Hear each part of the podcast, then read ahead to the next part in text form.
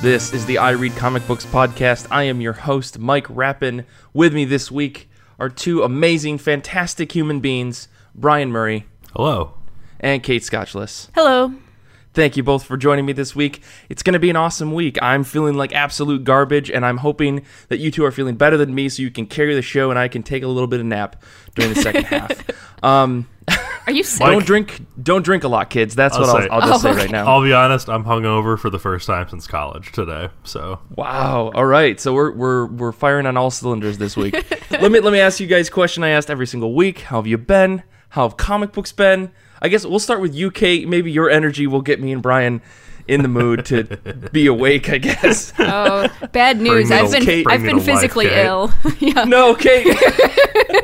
we're all dead this week. Uh, this has been I read comic books.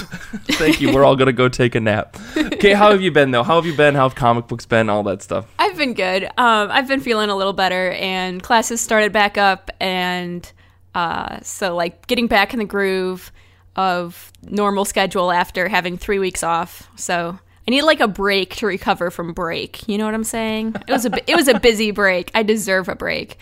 So I read some comics. A lot of what I read, I'm including stuff I read over break because this past week has been a little crazy. But I have been working on uh, Black Hammer. I'm Ooh.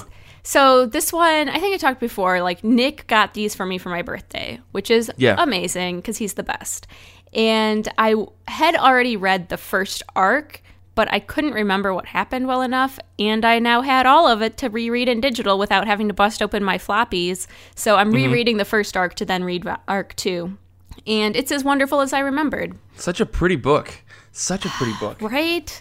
That Dean Omstrom, nope, Ormston. There we go. Yes.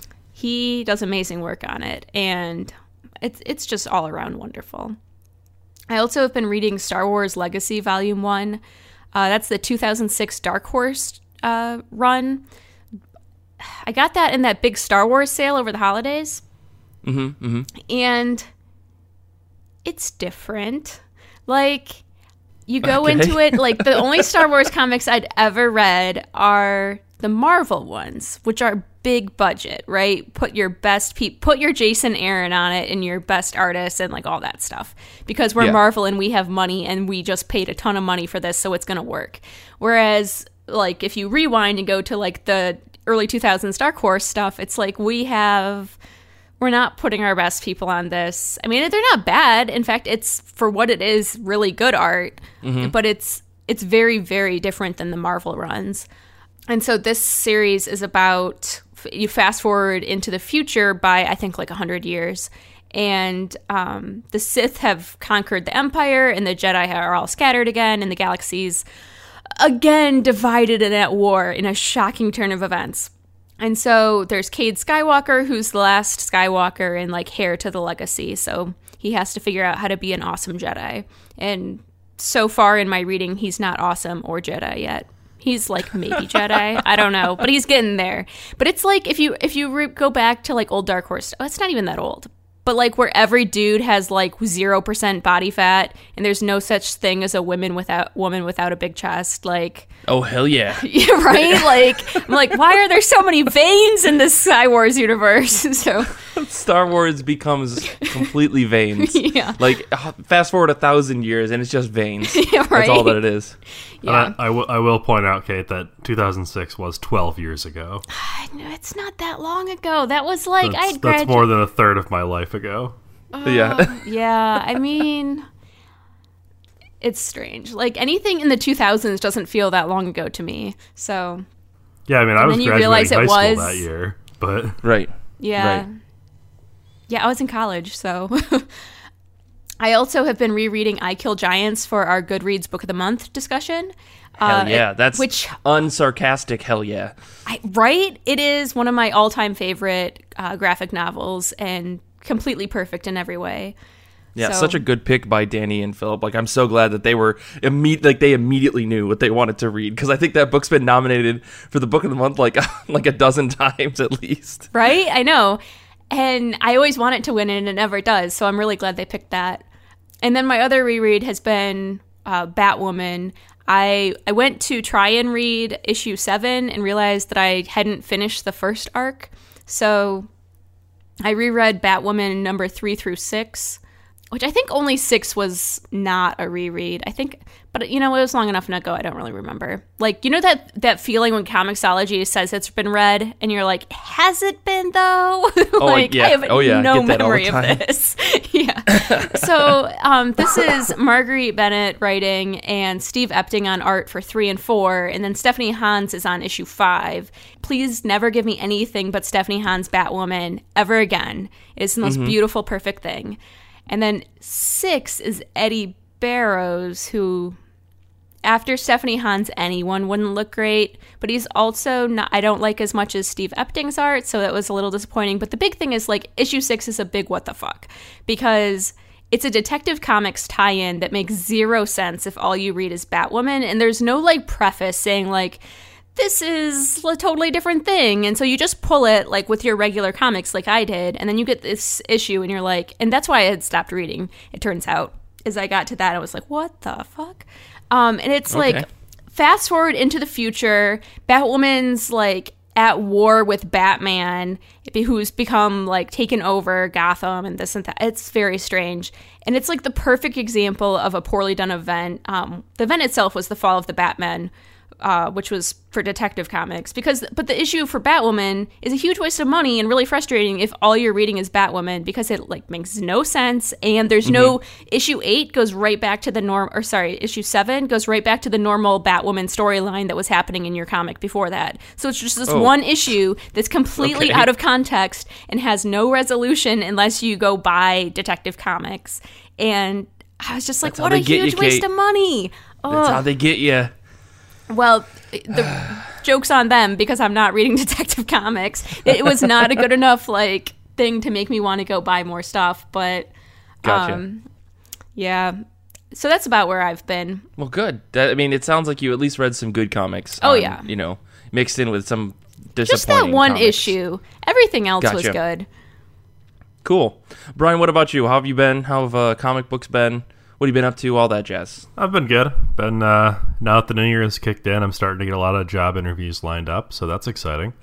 Nice. Hooray. Nice. Um, everybody has started hiring again. For comics, I haven't done a whole lot of reading lately. I did pick up uh, Dark Fang number one after listening to Tia talk about number two on uh, last week's episode. And I saw that number one was only two dollars on Comixology, so I picked it up, gave it a read. Um, it is every bit as good as Tia made it sound. It's just Is a this the vampire climate change book? yeah, yeah. Okay. Cool. Yeah. Yeah, it it starts with her like climbing out of the ocean, and uh, it opens on her uh, killing this guy who is basically watching like a cam girl porn show on his phone and being like fascinated by this token economy that apparently these things have. And so Okay. she decides to become a cam girl because vampires got to make money. but she basically just like sits in front of the camera and uses her vampire powers to mind control people and just like takes all their money and then makes them set themselves on fire. Nice. It's uh you know, it's what I would do if I had mind control. So uh I also read uh it's funny that Kate's reading old Star Wars. I was reading new Star Wars. Uh I missed the act like the official Star Wars title as the new Marvel comics all came out. And so my library's Hoopla app recently got access to some of those. So I went back and read the first two volumes. Uh, volume number two was my favorite just because it introduced us to uh, the planet or the moon of Nar Shaddaa, which is called the Smuggler's Moon in a lot of the old canon stuff. Mm-hmm. And that was always kind of like one of my favorite places in Star Wars because it was the imagine the Mos Eisley Cantina but planet sized, and that was Nar Shaddaa. And so it's always cool. just been this like this teeming mass of you know hundreds, thousands of different species, you know, different languages being thrown out all over the place. And it's also kind of a kind of a rough and tumble place where bad things happen to good people. So I really enjoyed getting a chance to really see that and uh, the illustrators on these issues, uh, Stuart Immonen and Simone Bianchi, both did a great job of kind of bringing this planet to life. Uh, Jason Aaron is on writing for this. As as Kate mentioned, you put your Jason Aarons on Star Wars, and they sure did. My favorite thing in this was, uh, and I'm I'm I might I might misremember the name. I think it was Grakkus, Grakkus the Hutt. Yeah. Yep. Who's just like he's a hut, but he's like a big muscly hut, which I thought was really Yeah. cool. And he walks around on these like cybernetic spider legs. Oh yeah. That oh such a fucking cool character. Sorry. Yeah, no, it's it's it's it's one of those things where I saw that and I was like, oh, I mean, of, of course there would be huts who did something like that. They're not all just gonna sit around on sleds like Jabba did. right. and then I was like, that name sounds so familiar. Is he in something else? And it turns out he is. He's in Poe Dameron. There's a, an arc in Poe Dameron where he has to break into like an ex-imperial super prison. Mm-hmm. So in this Star Wars book, we see Grakkus being arrested by the Imperials, and then in Poe Dameron, we run into him in this prison, and Poe Oh, has no to like deal with him. Yeah. Oh, that's so. I I, I haven't read the Star Wars series, so that's actually that's super cool. yeah. It was really, was really neat to have that tie and be like, wait a minute, I, I've seen this slug before. Yeah. Other than that, you know, I've been just trying to keep up on TV. You know, we've had a lot of comics TV coming out with Runaways and stuff like that. Mm-hmm. What about you, Mike? What you been up to? Oh, you know, um, I made a big, huge statement on Twitter that I was gonna cut some books from my pull list. So I've been studying that, um, figuring that out. Uh, but I did read a bunch of comic books as well. I read Grass Kings number one through six because Nick spent like an hour crying to me about how no one ever wants to read this book and he's he never gets to talk about it. And so he wasn't crying by any means. He was he was just saying he's like, God damn it, I just want this to be, you know, a book that a lot of people read and talk about. And I was like, okay, well I'll read it and you and I can have a big, huge mini-sode discussion about it. So I re- I read one through six. Um, so Nick and I can record a mini-sode this this week. Um, That is and a great series. and it is. It's it's a really cool series. Like the first six issues, it's it reads like a like a it's like a it's a good mystery book. I'll say that it's got a lot of mystery to it because there's there's some stuff in there that I didn't catch the first time I read the first four issues, and then upon a sec the second time reading and then getting five and six, um, I was like, oh man, he like lays some plot lines very early on in the first issue that you just think are throwaway lines, and it turns out they're much bigger than that. I really appreciate that about the book. This is Matt Kindt and Tyler Jenkins. Um, if you haven't read Grass Kings, like you know, I think we've talked about it quite a bit on the show, and we will be doing a whole minisode about that. Um, but it's it's essentially about a, a small patch of land somewhere in the United States where these people live in a lawless. They live in their own little kingdom, they call it, um, that doesn't really a- adhere to the local law or the state law or the federal law. They're just like their own kind of, you know, law system or whatever. And they're ruled by this guy who's a king, quote in heavy quotes there. Um, there's a lot that goes into it, and it's it's kind of a question of why are all the people that live in this city living there? Um, not everybody's going to have a nice clean past. You don't just go live in some non-regulated area that has like a weird feudal system for for no reason. So it's it's it's really cool. It's a really cool book. I, I will say that Tyler Jenkins' art is fantastic.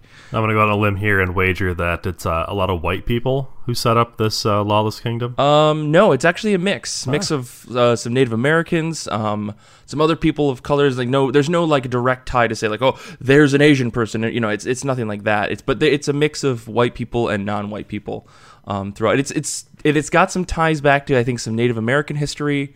Again, I don't know any more than like we haven't seen a lot of uh, character study in this book, and apparently the next arc gets into that, like focusing on a couple characters in the Grass Kingdom, talking about why they're there, and maybe seeing a little bit about their past.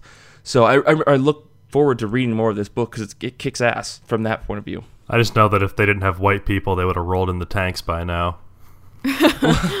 We'll see. Oh, see, that's that's the whole that's the whole first arc is is talking about how the law, the city that this kingdom resides in, as far as the United States is concerned, how the the, the police really don't care for it because they think that there's a serial killer that lives in their midst and that they're hiding him, and that you know these people don't care about the law, so they break the law all the time and all this stuff. And it kind of like points at the way that you know like this this ongoing fight between you know the the the man and the regular people um, about how like it feels like the government's kind of trying to keep you down. Um, but they make a great point at one point in the first six issues to talk about like you know when you need the law we have to be there for you. But when you want to disobey and you don't want to follow the rules then you yell at us for you know encroaching on your property and stuff like that. Um, and so there's some commentary in there about all of this. Um, and i think Kindt does a good job of trying to be objective in his writing and giving characters different voices to argue with each other about those various topics. I mean, there's a clearly like a you know one person's overstepping their bounds, and you know people are have like personal vendettas against other, and so they use the, what what power they have to to damage the other. But yeah, it's again there's there's a lot that goes into this book, and that's why we're gonna do a whole minisode because I think that there's a lot to unpack with this book. Um, Cool. because it's you know it's not capes, it's just like regular people. Ah, I'm looking I forward mean- It's to it. always fun. The really important key point, though, is Tyler Jenkins' watercolors. Yeah, Tyler That's all you need to know. work. yeah. It, I mean, and I'll go into this more on the mini-sode, but Tyler Jenkins, you wouldn't like. He also did work on Snowblind, which we talked about, Yep. but um, I didn't recognize this as being the same guy who did the art on Peter Panzerfaust at first.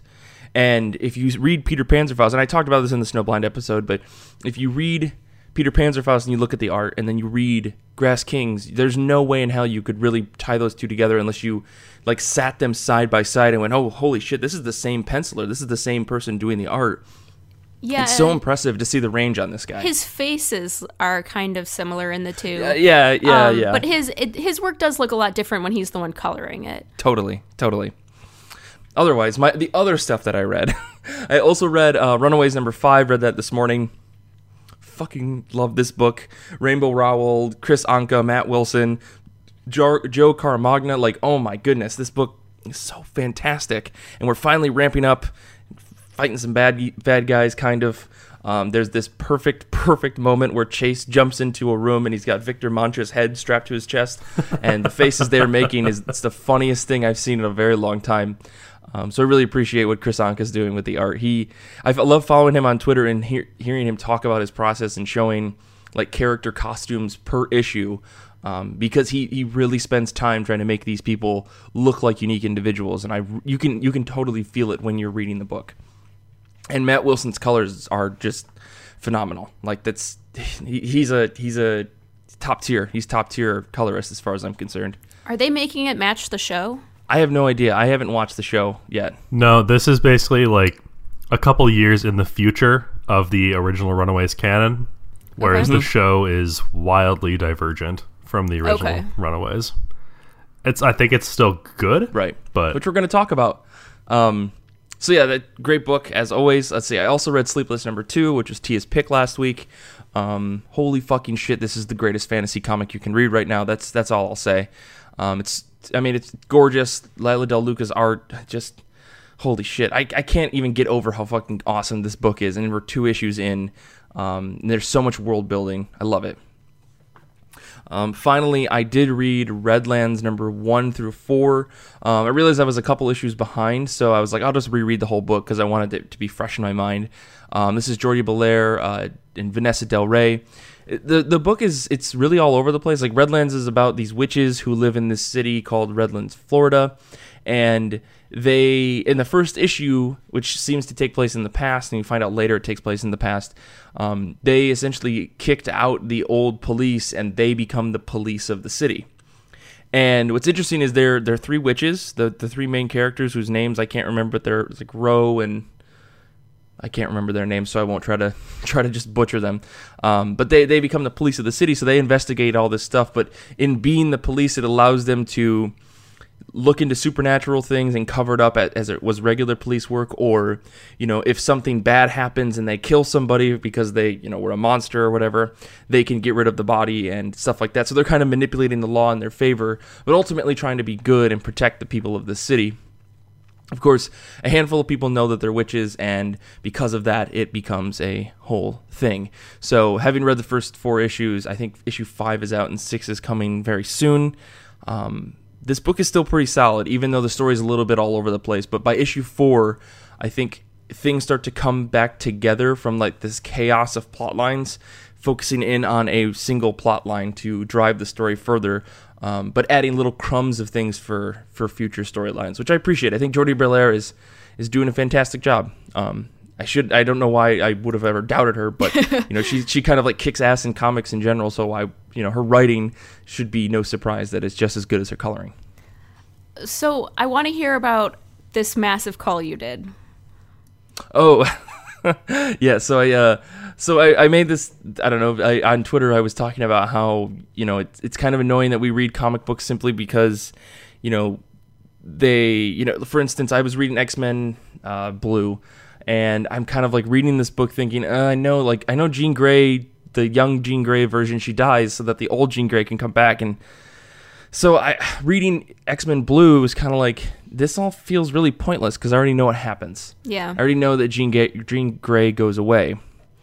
And so I, I, I was talking about how like I just need to cull all the books, pull the books out that I don't enjoy reading. I'm only reading because I am. Like I, they're on my pull list, so I keep reading them.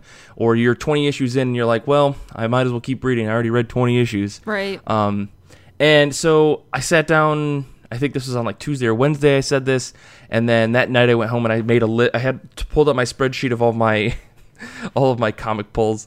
And I like they're, they're all set up where like I have a column that says are you going to drop this yes or no?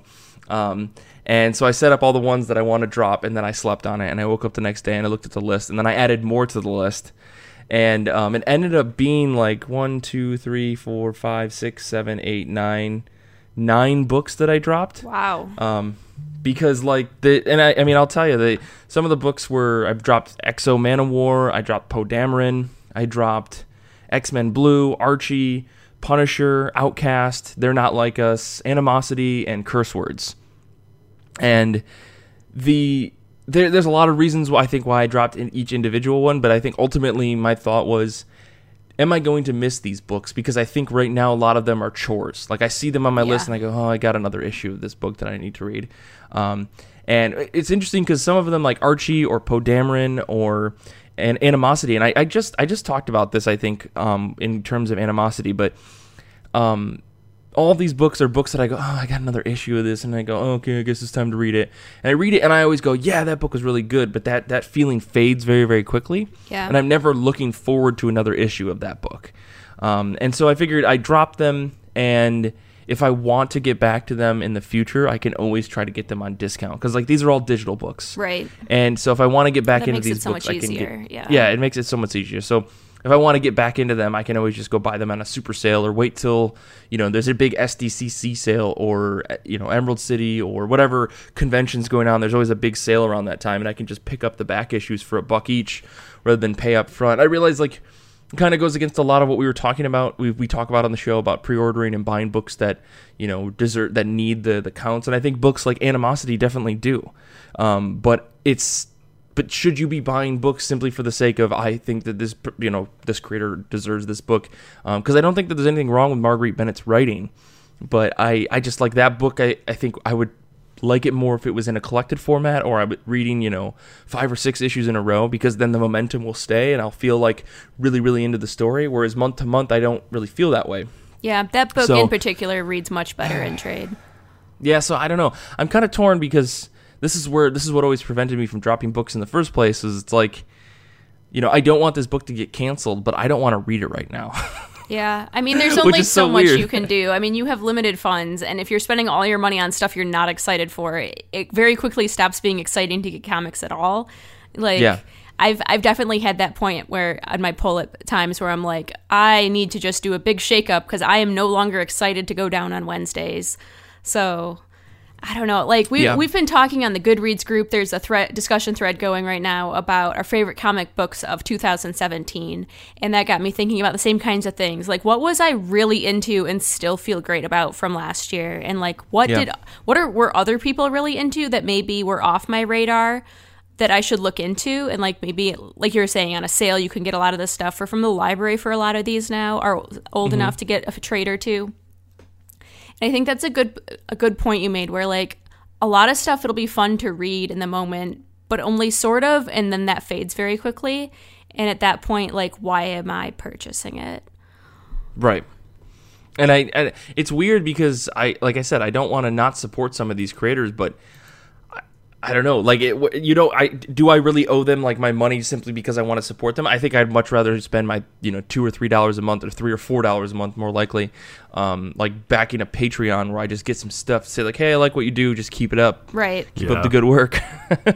I agree. And that's also, I mean, obviously, our comics budgets are different. And for me, if I'm getting certain things, that means I, it's definitely to the exclusion of other stuff. And I think there's something to be said for supporting the stuff you want to read, not just like, uh, so like supporting good comics or like really Yeah, well- good. You know what I mean? Like compelling Yeah. comics. Like, I, I, I don't know. That's That- hard. well, I mean, that was part of the that was part of the thing that I said. You know, it's like I want to just read good comics this year. yeah. I'm going to cut the stuff that I think is okay, uh, and I want to read books that make me excited. Yep. Um, and unfortunately, some of these books were in that boat, and I, I, I don't mean to like disrespect anybody by dropping these books and saying like, oh, I dropped your book, and because I'm not going to throw that in anybody's face, but unfortunately, that that's what happened um, because I was not excited by the book, and yeah, I think it goes back to you should just be reading books that excite you.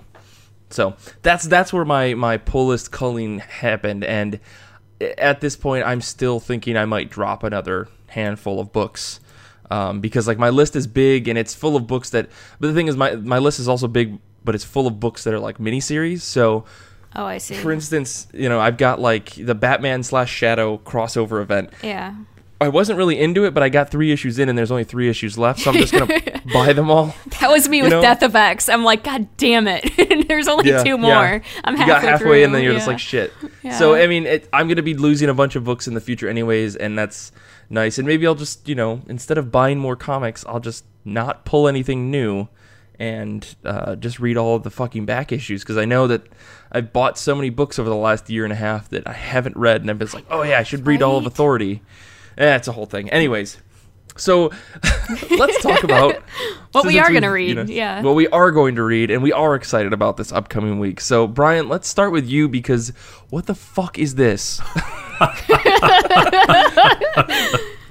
So my pick for this week is uh, Ice Cream Man number one, Okay. coming out of Image Comics. It's uh, W. Maxwell Prince and Martin Morazzo on this book. Um, the way it was described to me is that it's kind of going to be like a uh, a series of, of one shot issues that are going to be about like the ways in which people's lives are awful.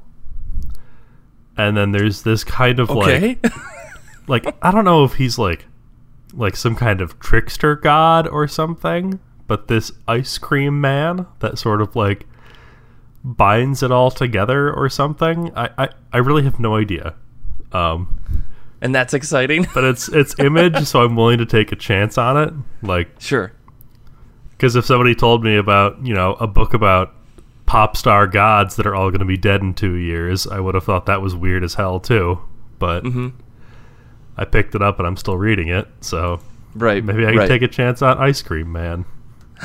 and if it's bad, then I just won't keep reading it. But I hope it's good simply because the cover, like, I, I- if you Google Ice Cream Man, a couple weird things come up, period. but this book does happen to come up in the list. Um, and it looks kind of creepy, so it's exciting. yeah, the the description I've got here is uh, chocolate, vanilla, existential horror, drug addiction, musical fantasy. There's a flavor for everyone's misery. All right. So I was like, yeah, okay, Let's do this. I'm on. I'm in. Cool. That's cool. Kate, what are you excited for this week? I'm excited for Batwoman number 11. Now, disclaimer, the most recent issue I've read is number 6. So like don't don't at me if this arc is bad. Um but it, it, according to Amazon, is the end of the second arc, according to their info for volume two of this Sure. series, which has the wrong artist listed. So who knows if this is actually the last issue? But it makes sense, sort of. Just count wise, it would make sense. Um, okay.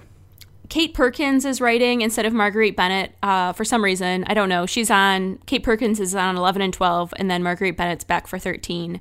Tynion stopped assisting at number six, so he's not on this arc at all.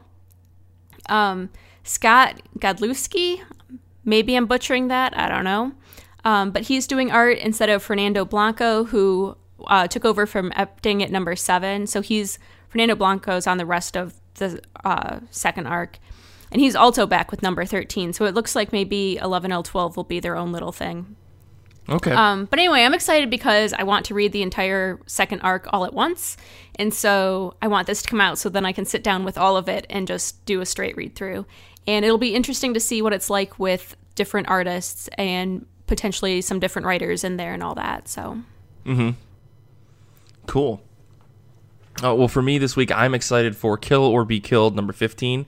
My pull list is surprisingly small. I don't really know. League of Comic Geeks is weird. Now that I've been switched, I switched over to them.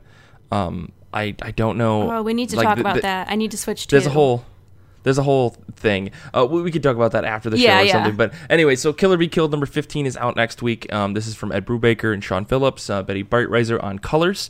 Um, this is the new, this is a new arc. Dylan has to confront the demon that is within him, or is it within him? It's maybe it's in his head, maybe it's actually a demon.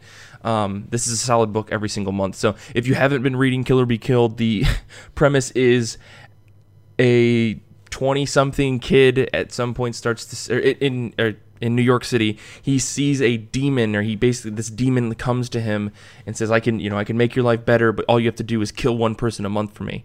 Um, so he starts doing that. Uh, and then he realizes or he says I can't do it and tries to put off killing someone and after a month he becomes deathly ill. Um, and so in this deathly ill state he's like all right maybe i do have to go kill someone. So he finds this criminal kills the criminal feels better the next day. Totally fine. And he feels better than better.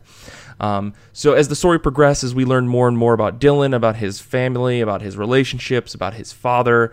Um, his dad used to be an artist and he drew a bunch of stuff. Maybe it's tied to this demon.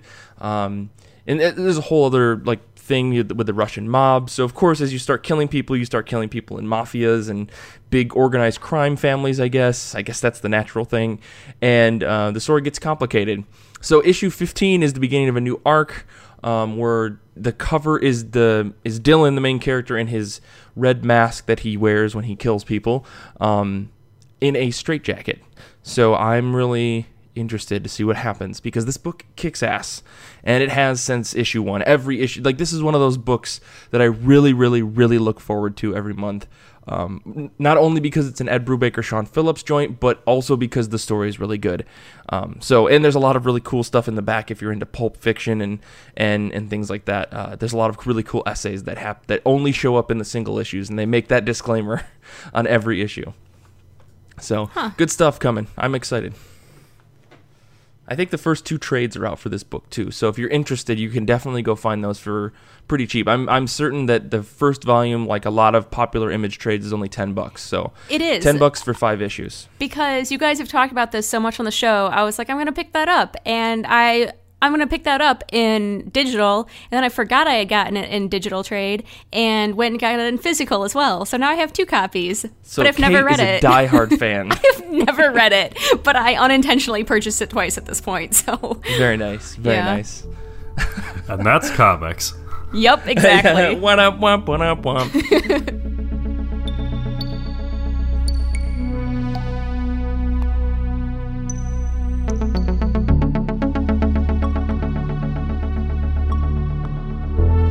For our show this week, we are talking all about retcons, when they work, when they don't work, what it means to be a retcon, when it, when when retcons work in TV, when they don't, all that kind of stuff.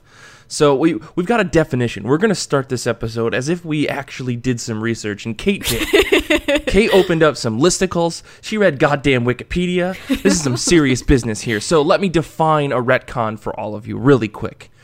A, a retcon is, according to Wikipedia, A retroactive continuity, or retcon for short, is a literary device in which established facts in a fictional work are adjusted, ignored, or contradicted by a subsequently published work which breaks continuity with the former. So, when does this work? When doesn't it work? What kind of stuff do we love and hate about comic books that do this? I mean, outside of the big two, I don't think this happens very often unless we're talking like Teenage Mutant Ninja Turtles Yeah. or you know, it, like these big huge franchises that are out there. I'm sure Transformers has a lot of this.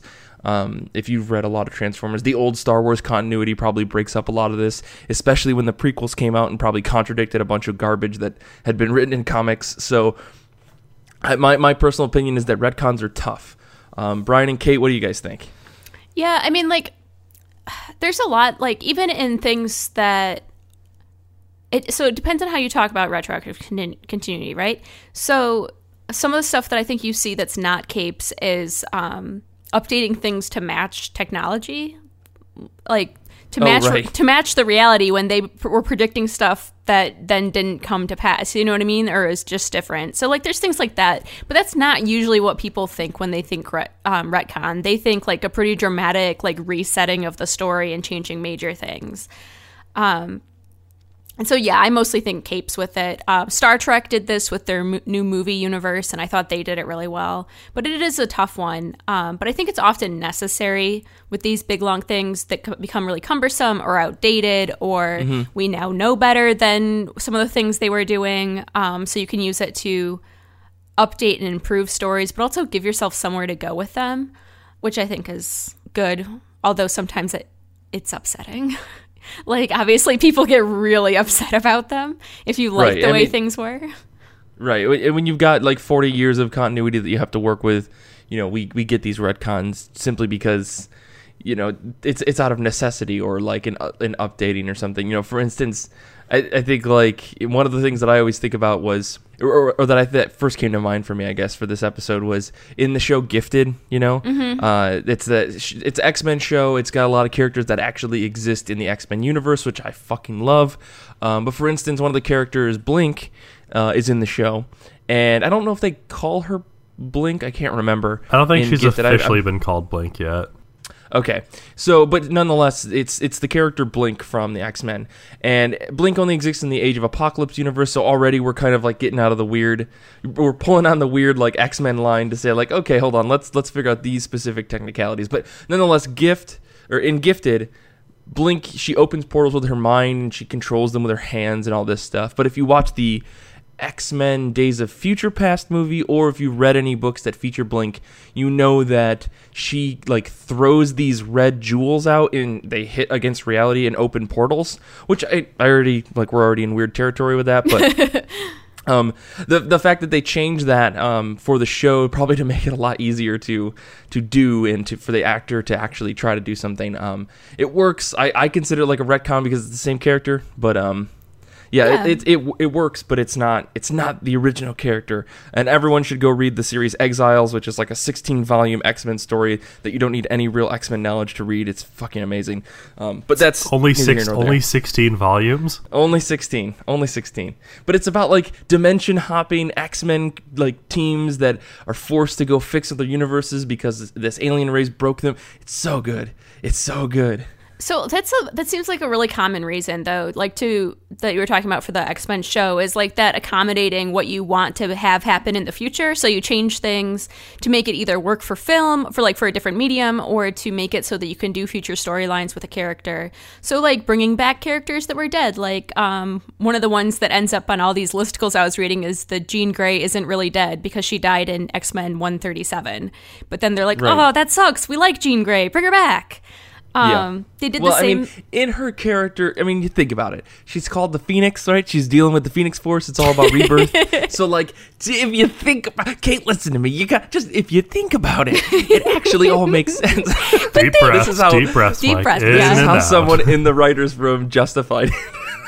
But I mean, This- they did that No, with. Swamp Thing. Like Moore's Swamp Yeah. Thing run was the same thing, where to tie it up the old, the original Swamp Th- Swamp Thing, he dies, and so they're like, "Well, that sucks. We need more Swamp Thing." So they brought him back. Um, but he- then there's that big retcon of he's not actually Alec Holland. He's like the swamp came to life and just the swamp thinks he's Alec Holland. It's very strange. Um, but that also was to do with the like film and all that stuff. And then like Vision's origi- originally the Vision was the old Human Torch, which was like an android thing. Um, Yeah. get, gets turned into Vision, but then they're like, "Well, damn, we miss Human Torch." So they're like, "Never Yeah, yeah. mind, Vision's just his own thing, and so we can have Human Torch again." So I feel like that happens a lot. Like I'm sure there's like dozens of other examples where you're like, "Oh man, we missed that character." Well, I think that we, we see more retcons from things in the past where there's like this an estab- this established thing in the 60s or 70s. Right. And then later in the 80s, 90s, and 2000s, they're like, well, did that actually happen? And then they gaslight the shit out of you, right? Like, right? Um, I never thought about it in those terms before, but man's not wrong.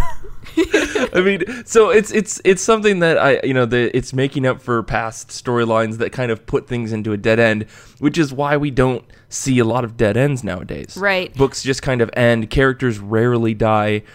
Um, and when they do, for in, in, for the in, in the perfect example is like you know Nightcrawler dies for one of the one of the most beau- in the one of the most beautiful ways in Messiah Complex way back in the day, uh, back in the day like seven years ago or something, and uh, he he dies and, it's very noble and it like breaks your heart. Like Nightcrawler is one of my favorite characters, and so the fact that he sacrificed himself for something that he believed would save the world because he believed in, in Hope Summers so much that he was willing to die for her, and then he does. It was uh, it was such an amazing story, and I was like, good, like what a what a way to do a huge character death and make it really really important. And not two or three years later, you know, he's back in Amazing X Men because the X Men go to heaven. I guess, and they, they have to fight. Uh, they have to fight the pirate devil, which is also Nightcrawler's dad. Um, it, so the X Men, you know, it's full. It's all over with that. Um, and, and those seem to be the, the only examples I'm coming up with. But you know, G- Gwen Stacy coming back to life be, it was like kind of a big thing. Um, you know, she came back to life and then like ended up having kids with Harry Osborn, and that's a whole thing that Marvel really doesn't like to touch anymore. Uh, I think you Um, mean Norman Osborn. Or Nor- Norman Osborn. I'm sorry. Yeah, yeah, yeah. Which is no, even creepier. the old one. yeah, the old guy. Um, and and you know, so it's it's it's not just X Men. It is a, a lot of superheroes, and of course, we've got three people that are all Marvel leaning. So we probably don't know too much about the DC side of continuity things, but th- that's what Infinite Crisis was, right? Like Barry Allen undid all of the terrible events by running around the Earth and like reversing time or something. Yeah, and I that mean fixes that's what. New Fifty Two was like. That whole Yeah. That was all re- Yeah. that was all retcons and reboots and everything. Right. don't know, well, like, I mean, and that's the thing about retcons though, because they they're implying that there is one singular continuity. Yeah. And if you get away from that idea, then these quote unquote retcons just become new stories. right, exactly. But we we want to hold on for some reason that we have this modern take of like we want to hold on to one single continuity, except for when we don't, like Old Man Logan or Old Man Hawkeye. You know, when we want these cool little extra universal things that happened. You know, that's uh, that's a whole That's other that's thing. the beauty of the multiverse, though. Like the ability to do this weird, non-traditional story with this character, and be like, ah, it's cool. This is in the nine one five universe or something like that. Yeah, and this is why you should all read Exiles because that's what the whole series is about. Just saying. my favorite I'm looking example. it up right now, Mike. My I'm gonna call you and tell you how much I hated it. so excited. The first arc is going to make you furious, Brian. So, um, sorry, Kate, go ahead. Go ahead. well, my my favorite recent example was that two fa- 2015 um, Marvel in in the Uncanny Aven- Avengers run from 2015, which was very nice, and you should go read if you can. Um, but they made it so Scar- they did a retcon so that Scarlet Witch and Quicksilver aren't mutants because Marvel wants them in their movies and they can't be mutants in the movies so they're like and like legally they can have them as long as they don't use their X-Men names or whatever so they're like um so like originally they had the golden age heroes Miss America and the Wizard were parents right and then Yeah. for all our lives like they've been Dad Nito and Magda right Yeah. and so then they get all that weird twincest storylines, and you're like, ugh. And then they, um, so in Uncanny Avengers, they fixed that and fixed their movie problems because this was right around when they were announcing that they were going to be in the movies for the first time. Um, and so then they're like, actually, they're like adoptive parents. uh, Django and Maria Maximoff have been their parents all along. They're actually failed experiments of the high evolutionary, not mutants. And so they're not really twins. They're not, there's no Dad Nito. They're not X Men. They're not, like, all that stuff Okay. gets undone. But it's like, so it's, it is a retcon in, s- in that it's changing the past, but like it does it within the story where it's revealed to them, like, oh, I didn't know this about myself. And they like go and fi- like all this stuff. Yeah. But yeah, that's how Marvel did it. So they're like, now we can use them and it makes sense. like, I, uh, see, ugh. see, that's funny though because they just retcon that again yeah, I know. in, in X Men Grand Design, right? They have so They- many parents. yeah, in X Men Grand Design, Ed Piskor he he's writing I think the official like history of Marvel uh, Marvel's X Men at this point. Mm-hmm. Um, in this series, and one of the big main points was about how Magneto disappears in the '60s, and he or '70s or whatever, and he goes and lives on this mountaintop with this woman Magda, and they have kids, and it ends up being Quicksilver and Scarlet Witch, if I'm not mistaken. So it's Yeah, I mean, it's- okay. I guess they're back to being mutants. in what was it days of future past they quicksilver it's hinted repeatedly that magneto's his dad like implied over and over so oh yeah, oh I yeah. mean, who knows but they that was that was i thought a big one when they're like oh we went a little too too weird on the twin thing and like yeah. Right. You know, Right. some, sometimes uh, sometimes a family is two kids, their six maybe parents, and the high evolutionary. you know, that's right yeah So I guess the the question is, do you guys how do you feel about retcons then? You know, I mean, uh, if you're reading a comic and they and and, and they the storyline like you know retcon something that you know about this character and have known for a while about this character, how do you take it? Does it do you mind? Do you just kind of roll with it? Um, I mean- I have thoughts, but I'll let you guys start. my my hot take is that I kind of like retcons. yeah frequently things get so bogged down in continuity that it's super refreshing to see what people can come up with once we once we break the shackles of continuity you know mm-hmm. especially as a as a longtime Star Wars fan and you know feel free to send any hate mail to uh, to our email and uh, Michael send it on to me but Yeah, yeah. you know, I I loved the expanded universe, but it was such a freaking bloated mess towards the end. Like that's why that's why the story Kate was talking about earlier was about Cade Skywalker, Luke Skywalker's distant descendant, because every fucking minute of Luke Skywalker's life had already been written. Like right. there's no there was no room left in the timeline to write about the main Star Wars characters anymore. mm-hmm. So Yeah. like all that crap had to go, and now we can start getting cool comics like the Star Wars comics I'm reading. Yeah, I, I feel like the same way, especially since you frequently get these when they've gotten bogged down and dead ended. And so you get them when you're getting kind of not loving what's happening already, like it's gotten boring or stale or whatever, and that that's when they do a retcon. The other thing, I guess, the big thing for me um, is I am not someone who's been reading comics since like the 80s or 90s. I started in the 2000s. And so a lot of retcons are where I jumped on because they make them into they make these huge series like Batman into accessible things when you go and start like New 52 is technically a retcon, right? And that's when I started reading Batman and you could you could jump in at that point and be like an actual jumping in on point to that universe because they had reset everything which makes it a lot easier and more interesting than trying to just have Wikipedia in one hand and your comic in the other going, ah. Yeah, So, But that's but that's our go-to sage advice is that when you're reading comics, you don't know something, just look it up on Wikipedia. I mean, it's true, but also. but in a perfect that- world, you don't have to. Yeah. Right, right. So I think they're good for that. They're great when they modernize things that were sexist or racist or any of the other ists, you know, um, because there's there's definitely like we know better now. Let's fix this um, kind of moments in comics. Yeah, I don't think I've actually read through a retcon though. To, if we're being honest, like I don't read that many capes. I think all the retcons I, when I was brainstorming this before are things that I jumped on at the retcon because it made it a good jumping on point. Versus, which I think is also one of the big reasons they do it is to get new readers to come on board. But I don't think I've ever read through one. some of it is like if you go back and read an old comic, you know, like and and it's wildly different, but it's about the same character that you're reading about right now. You know, how how Oh, do I you see. feel about about something like that where you're like, "Oh, I read this old comic and it turns out that Scarlet Witch and Quicksilver's their mom and dad were actually Miss America and the Wizard, why why do they keep saying that Magneto is their dad? Yeah. You know, it, it can be confusing, but I guess if, if you're fine to roll with it and understand like that these things have been retconned or been changed, I mean, I guess maybe it's not an issue. I I don't think we see them that often nowadays, but then again, I don't think I'm reading enough Cape books to be able to speak to it well enough. Um, I think Charles Xavier being dead and then fucking Red Skull sealing his brain, that was the most ridiculous thing that happened. I don't know if that's a retcon. Like the the big big huge spoiler of of Astonishing X Men spoilers for Astonishing X Men that's coming out by now by Charles Soule, um, eh, is that Charles Xavier never died. That's Even what I mean. Like, we like- got to bring they spent, everybody like, back. It's comics. the last three or four years fucking fighting wars because Charles Xavier died. Um, JK, and then it babes, turns out I'm maybe, back. by the way, he's been in like this astral plane the whole time. Mm-hmm. Uh, but we don't really know if that's if that's true yet. The series isn't over. We've seen some stuff. We don't know what's actually true until the end. So I, I mean, that's the thing. I, I don't.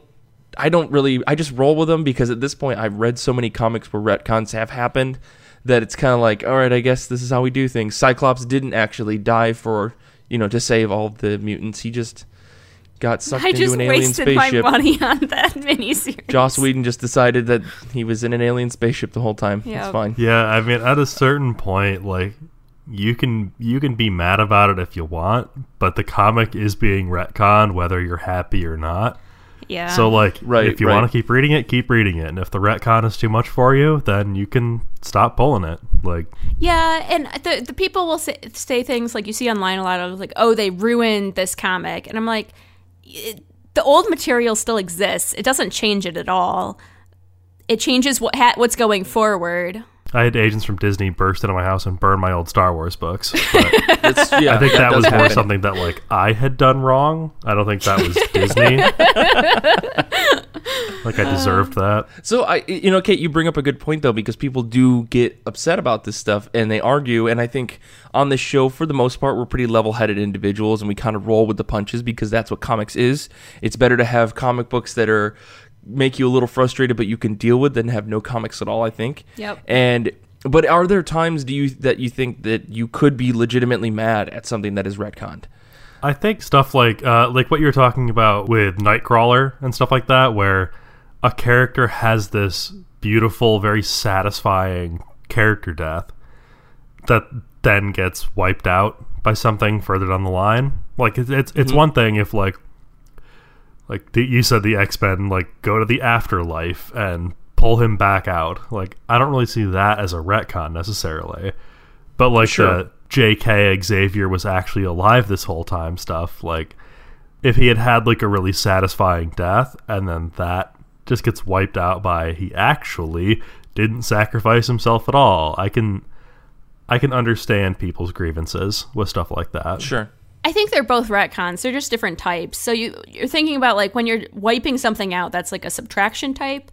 But you can also do addition type where it's like, oh, actually they were in this place or they were like blah blah blah, and they go and get them. It was a and, mirror like, image it- the whole time. Right, that kind. So it's just a different type of retconning, That's true. Um, or just an alteration type is another common one where they're just like, oh, this is this now. Uh-huh. Um, versus, I think the the most grievous and the things that get the biggest like blow pushback, I think, are what you were talking about, like the subtraction, where they're like, that never happened at all. It was actually a dream. Oh God, right? Rebirth.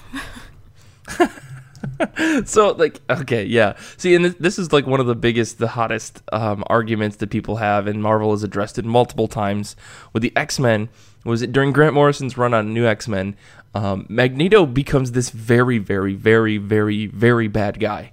Like we knew that magneto was kind of a bad guy. It turns out that he's a terrible awful like human piece of garbage who will just maliciously kill people. And now, when you think about Magneto, I don't think that his intention is ever to be like, we need to destroy all of humans. Um, but in Grant Morrison's story, he goes fucking crazy and just starts killing people. Um, and so. Marvel ends up retconning that later and saying, no, no, no, it wasn't actually Magneto. It was this other character disguised as Magneto. You see, um, and, and and it was it was it was understandable because the character they talk about, his name is Xorn.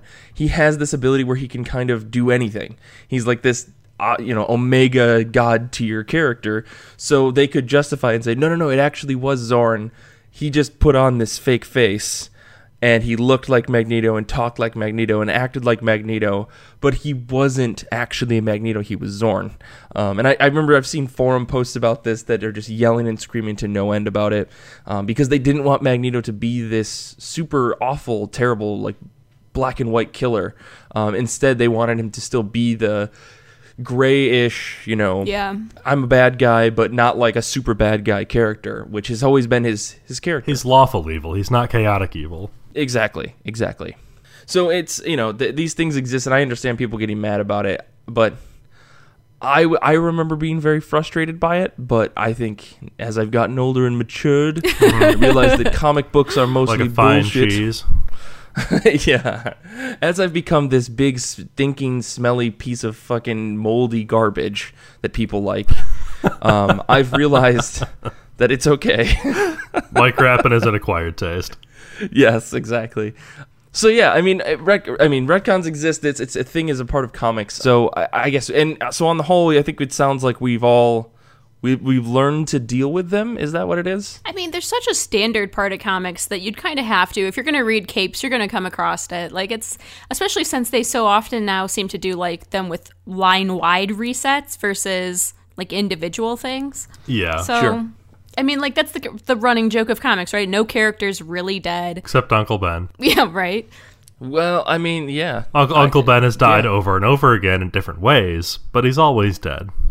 He's pretty much always dead. Aquaman's kid stays dead too. It's actually not true. There Hmm. is an Uncle Ben who's alive in Spider Verse, but that's a why I that's a different Spider-Man universe. I mean, like, I yeah. reject Well, I that gonna say, retcon. I thought there was an. No. I thought there was a universe where Uncle Ben became Spider. Man Yeah, that's what I'm talking about. Spider Ben. Okay. Okay. Yeah. Okay. Oh boy, let's just talk about wacky multiverse things. Okay, speaking of multiverse, you should all read this book called Exiles that I keep plugging. um, It's true. I've actually I've actually read all 16 volumes since Mike last mentioned Wow. it, and uh, Nice. it's uh, it's it's actually pretty good. So Wait, Yeah, 16 Brian. volumes or issues? volumes. Holy crap, Mike. yeah, no. It's actually, I think it might be more than that. Uh, nope, it's it's exactly sixteen. I have them all sitting on my shelf next to me. Um, Uh, on this, this is one of shelf those that is books- groaning under the weight. I- right? I- no joke that the the shelf itself is literally bending. Um, so, and it's funny because I came across that book in a time when I was really just trying to read anything I could get my hands on. Because I was like, hey, you know what? I have a little bit of money. Why don't I spend more than I have and buy all these comics? Who needs and so I food? did. Because I thought, you know, I was buying them on discount comic book service. And I was like, oh yeah, these are only like twelve dollar trades that are normally fifteen. Wow, what a saving! And then I was fucking buying like ten of them at a time, and I was like, where'd all my money go? And so I bought the first four volumes without knowing anything about the series. I devoured them and bought the next eight, and then was buying them as they came out because it was still an ongoing book at the time because I was only reading trades. It's a wild time, and um, so go read that series because someone else has to appreciate it. I mean, if it ran for 16 volumes, you got to think some people did. But yeah, it's it's a good book, and it's all about alternate universes. That's what I love about it. So, um, okay, let's. Uh, I don't know. I, I don't really have anything else to say about retcons. I don't know about you guys. Do you? Are there any like final thoughts you have about them? Yeah. Um, the the one caveat I want to get into is um, if you're retconning a character, like redoing their origins, Mm-hmm. and again, all hate mail can uh, can be addressed to ircb at destroythecybe.org, and then Michael pass it Oh, on boy. to me. But it is perfectly fine for a white character to be retconned as a person of color, or a straight character to be retconned as a gay character, whatever. But it's not okay to go the other way. You can't Yeah. you can't Right. take like a Right. black character and retcon them as a white guy because there is so precious little representation in comic books right now. Mm-hmm. And it is getting better. Like over the years it has certainly improved. But to take one of like the nine main black characters in Marvel, say, and retcon them into a white guy is you know, it's a twelve percent decrease in Yeah, it's unbelievable. Yeah. yeah, yeah. so if that upsets you, feel free to at me on Twitter, something we can talk about it.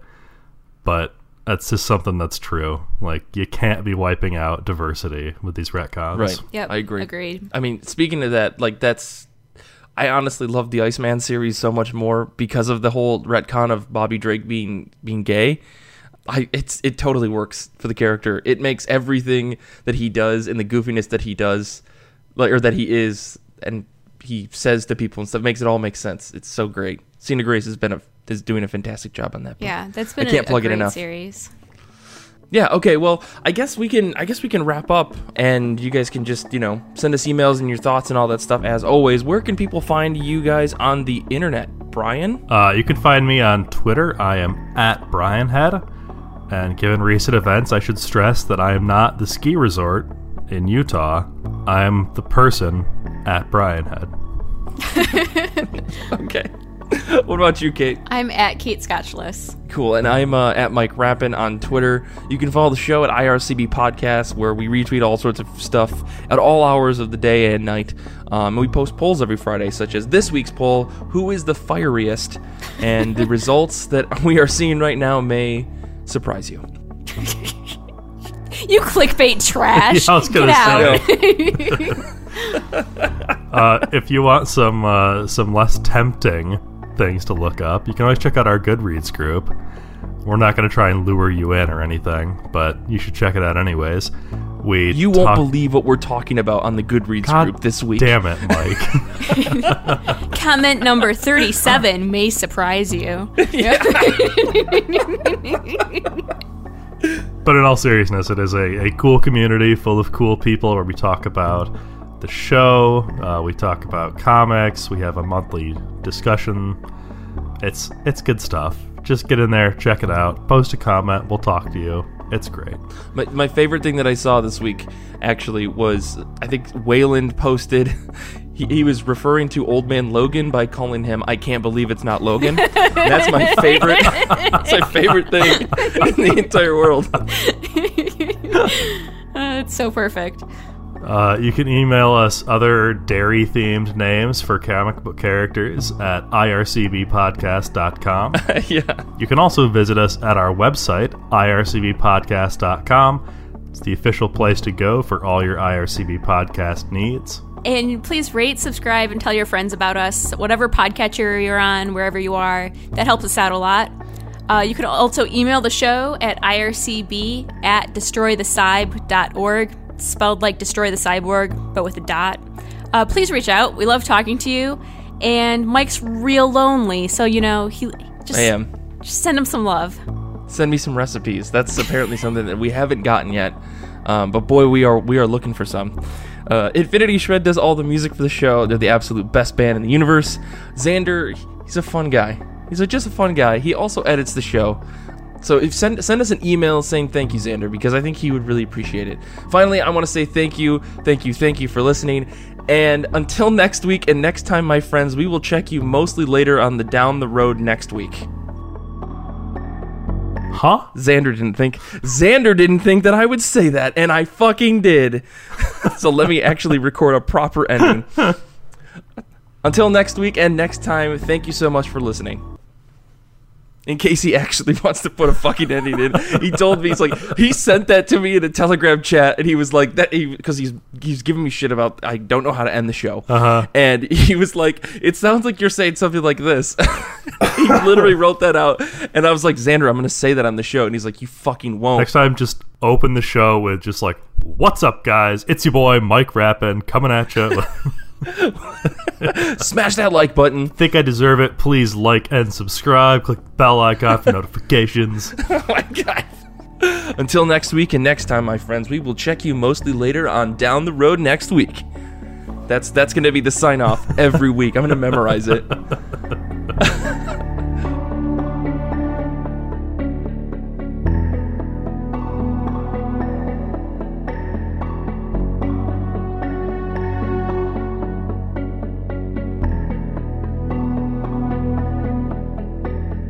So now that it's uh, now that it's wintertime again, I'm getting a lot of notifications for the Brian Head Ski Resort on uh, on Twitter again. That's like my favorite thing to Google every once in a while.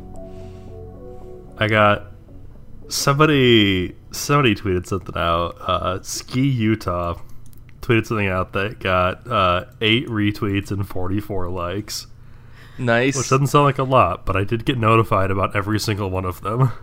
Oh my god! So they're accidentally using your Twitter handle. They, they tagged me in it, yeah.